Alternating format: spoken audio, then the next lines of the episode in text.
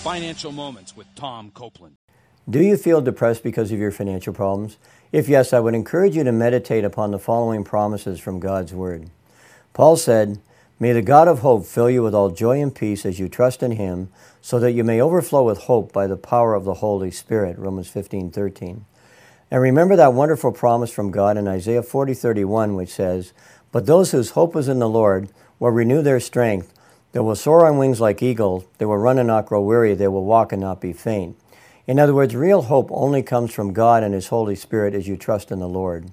The most practical way to experience God's hope and comfort during times of financial difficulty is to meditate on key scriptures like those above. The psalmist confirmed, This is my comfort, that in my affliction your word has revived me.